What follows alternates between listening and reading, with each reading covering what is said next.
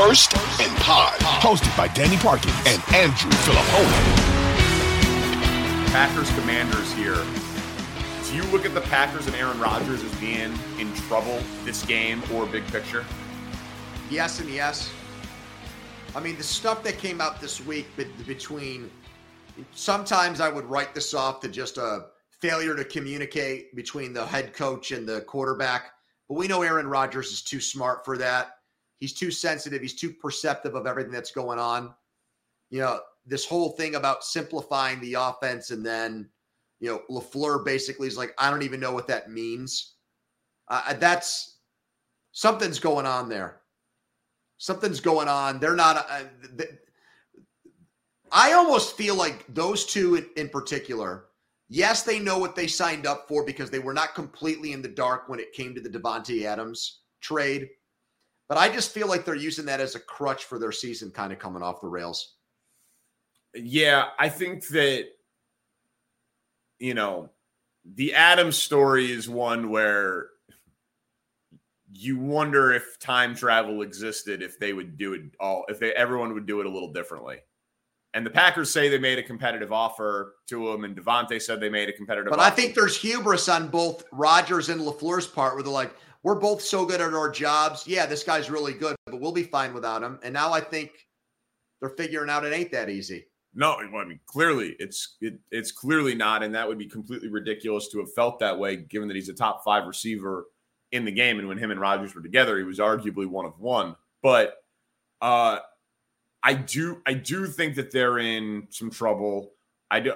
Taylor Heinicke always impresses me. Like he's one of those guys where he he's a poor man's Fitzpatrick. He can light it up. Exactly. Well, he's just dude's not afraid. No, like that guy goes in there and slings it, and he's kind of fun to watch, and there will be no fear there. So he might throw three touchdowns or he might throw three picks, but but he's going down taking these shots. So I could see him injecting some life uh, into that team. And we've talked about liking their weapons this year. So I definitely listen. If you lose to the Giants and the Jets, uh, you obviously are vulnerable. And I know those teams have winning records, but you're obviously vulnerable uh, when you're supposed to be one of the favorites in the NFC.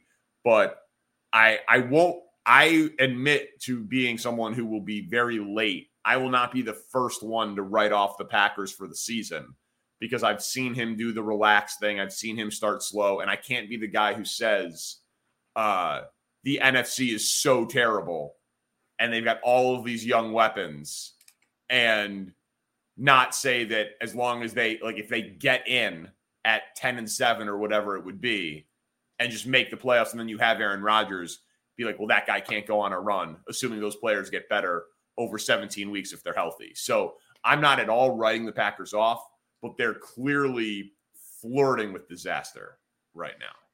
Jets and Broncos. Do you take the Jets seriously? Are they for real in Danny Parkins' world? Yes or no? As a wild card team? No, like a good team. Like, is this a good team right here? Good team. Uh yeah. Okay. Yeah.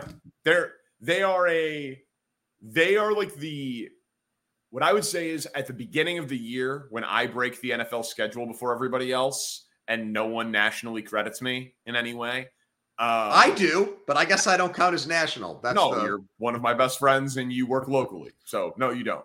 Um, but when that happens every year and people all around the country go through their schedule and then we do the like performative well, we're going to do the win loss and we're going to talk about the difficulty of the schedule, but we know that we never can really predict whose schedule is tough and yeah. whose schedule is easy and that whole thing. Like, I actually love doing that. I, I do too. I do too. That's why I love breaking the news of the NFL schedule. It's the greatest. Uh, but the Jets are like the perfect example. Everybody would have said if the Jets were on your schedule at home, W. Easy game. That's that's you know, and now it's anything but a certainty. And every year there's a bunch of teams like that. The Giants are a team like that. The Jets are a team like that. You know, the in the other direction, depending on what you think about uh, like Vegas, right, or Denver to do this matchup, like everyone, Denver, scary team, AFC contender. We weren't really as hot on that, but like we didn't think that they were going to flirt with being a five win team or whatever, six win team. So it's just like it's really, really tough to predict. And yeah, the Jets are a competitive team that are not going to be fun for most teams to play with a high ceiling as Wilson continues to develop. Yeah, I, Wilson, I still, you know, he had that big fourth quarter against the te- against the Steelers, but I don't think I've really been impressed by him at all outside of that during this run. It's it's more largely been about the young guys that have come on for them, like Breece Hall at running back, Sauce Gardner at corner, Quinn Williams. Awesome. Quinnen Williams look like Aaron Donald against Green Bay. Like it's been more crediting those individuals. And I still think the quarter, I still think the quarterback can be a landmine for them. You know, I think he's got great throwing arm talent, but the decision making is questionable. And the reason why I'm I'm hesitant to say they are for real is because look at what the Denver defense did to Herbert uh, on Monday night. I could easily see Denver. You know, we come on the air after to do a Sunday night podcast, and even though Russell Wilson might have been so-so, it's like a 24 to 3 game because the Broncos forced like four turnovers. So the, the Denver defense has allowed six touchdowns this year. That is an unbelievable and such an indictment on Russell, isn't it? Oh my god, dude! When I saw that, I was like, like I, I, would not trade my job for any local radio job. That you know what I mean. But like, I want to do like one show in Denver. Like, I, I, I just think that that would be such a fascinating NFL ecosystem to, it's a great fan base. Like great weed town. You'd flourish there. Oh, I would kill it in Denver. Uh, yeah, I would absolutely kill it. But like, you know what I mean? Like, it's like the Nuggets don't have great fans. The Rockies don't have great fans. Who cares about hockey? I know you do a little bit, but like Broncos fans are legit. Like, it's a 365 Broncos town. You get a coach, you give a quarterback a quarter of a billion. You're in this crazy division, and like he's talking about Wolverine blood and like like surgeries and excuses and just oh my god there's so much drama there. And this defense is unbelievable. It's like the defense that won Peyton the Super Bowl. Yeah. and it's just being completely squandered. So yeah that is a that is a hell of a spot. Same question for you uh, that you had for me on the Jets it's Giants Jaguars. Are the Giants real the the people that do the power rankings in Vegas and the odds makers answer that no. And I like them a lot because I'm probably for my career very much a losing better. So they get things right a lot more than I do. Yeah. So when I see Jags favored again this week against the Giants, when I see the look ahead line for week eight, Seattle is favored against the Giants when I see like in every game, they're an underdog. They beat the Packers. Eh, you're a big underdog against the Ravens. Like it's it's a cute story, and there's you know there's something to be said about a team's tenacity and how pugnacious they are to win these games in the fourth quarter, and they get down big and they never give up. Like, yeah, that'd make a great movie, but I also think that that shoe is ready to drop at any given moment, and I I think they'll probably lose on Sunday to Jacksonville.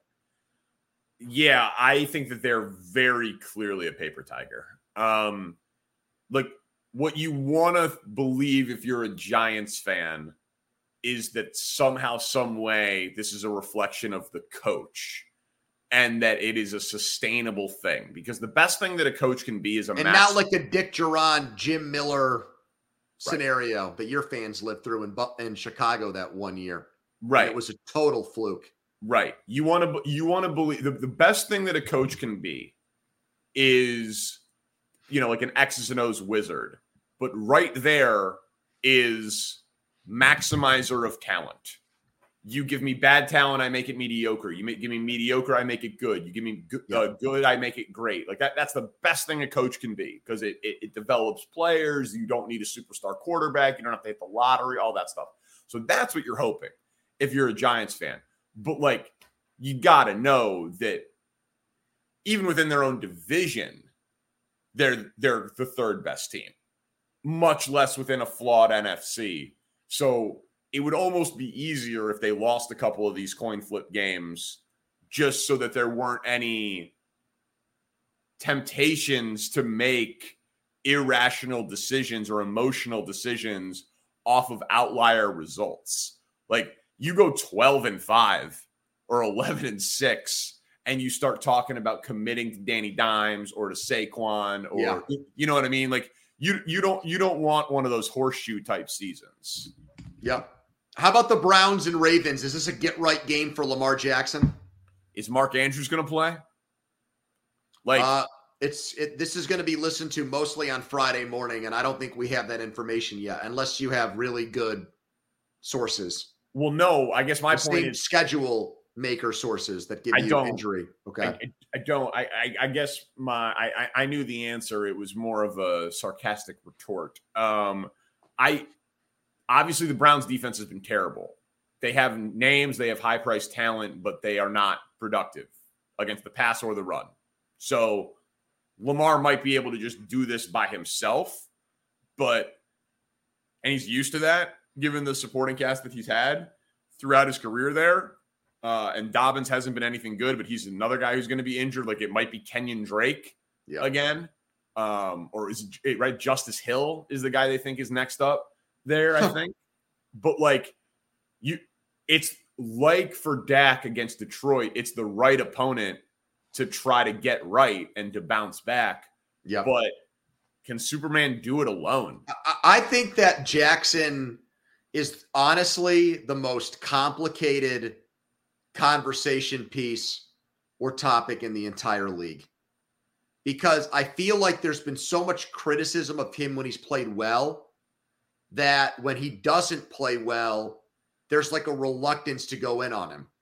So it's a very weird spot where I think he people try to come up with caveats or come up with you know you know yeah he's a unique talent. He, you know, he's, a, he's, I, he's I mean, he really talent. I he did not get crushed the way that he should have been killed for that interception in the Giants game. It was a terrible throw. I mean, it and it we changed. talked about it. They, I know we did, but they lost the game because of that. Yeah, it was a, it was a terrible, terrible decision, start to finish. Even the and, intended target, right? It wasn't like he threw it to Andrews. And, yeah, and, and, and, and, and, I don't, and I don't like. Uh, look, listen, you know, I, I try to do my best to canvas all the all the places and all the people whose opinions I value, and are the tastemakers for the NFL, and you know, are the best, most authoritative people. And I, I don't know. I just felt like it's just so weird with him where there there's such a flood of people that want to always knock this guy down that I just feel like they didn't want to beat a dead horse after they lost that game on Sunday. So, I think I think that that's a a fair observation, and I think it's a you know the sports take industrial complex works in mysterious ways and guys get in it and there are narratives and there are lines in the sand and it happens. But i i, I look at lamar as a great talent a singular talent obviously not as refined and consistent of a passer as the the guys who you think of MVP quarterback in their prime but like if it's Allen, if it's Bills Ravens, or if it's Chiefs Ravens, right? The two guys that you would hold up as gold standard of his yeah. peers, his contemporaries, you absolutely know that those guys can lose to Lamar Jackson. Right? Like his best is absolutely as good as those guys' best. And so, like, I always have viewed him in that lens and like look more, way more for me personally, the the positives more than the negatives. But his as high of a ceiling as anybody, but a lower floor than the other greats. Much more boomer bust. But I still also say has the least amount to work with. Where's his Stefon Diggs? Yep. Where's his Travis Kelce? Where his where's his Tyreek Hill? Um, next game. Lost my spot. Oh, here it is. But Bucks Panthers. Brady says he's no retirement in his future, but this yeah. is this is the, so which so which is just like very clearly I have a great divorce lawyer and I'm not worried about any of that nonsense anymore. Um think he he reminds everybody that he still is a 44 year old in his prime? No, I Like I, am this is one of those situations with him right now where I think I want to kind of just. I want to, if this were a craps table or if this were a blackjack table, I'd want to just put the marker down and sit out a hand. You know, I'd want some or poker. I'd want someone to just hold my spot for for a couple of hands. You know, go have a cigarette or a drink or something. Like I, I just, I do not. Even though this is the biggest mismatch in the NFL this week, and the Panthers are throwing in the towel. They've got guys quitting mid-game and getting traded, and they just traded their best player and they fired their coach, and they have a minor league quarterback starting. PJ Walker, baby. Yeah, I just don't. I got to see it to believe it with Brady at this point in 2022, which is a weird commentary that I I'm here on October 22nd, but I am with him. any other team. I'm with you. Literally any other team. Texans, Bears. So you'll lay the points. The line will probably go up to about 13 by the time the McCaffrey stuff settles. Um, I I wouldn't bet Carolina.